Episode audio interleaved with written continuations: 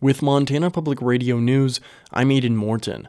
A record number of Montanans are enrolled in the state's expanded health coverage program for low income adults.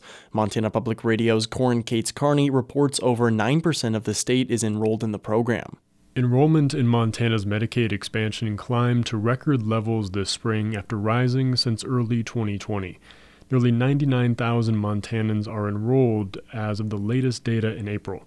Representative Ed Buttrey from Great Falls is the main architect of the legislation that established and continued expanded Medicaid in Montana.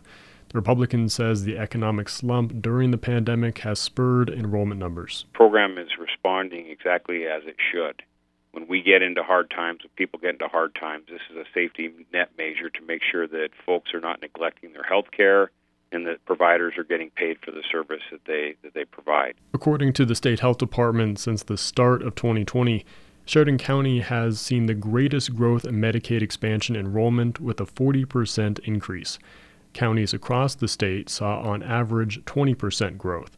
Chuck Council, a spokesperson for the state health department, says the state stopped disenrolling people from Medicaid programs during the public health emergency, and that's led to the increase.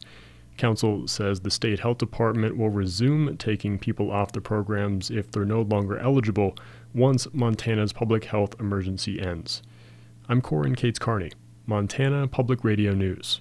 You can find more local news on our website, mtpr.org.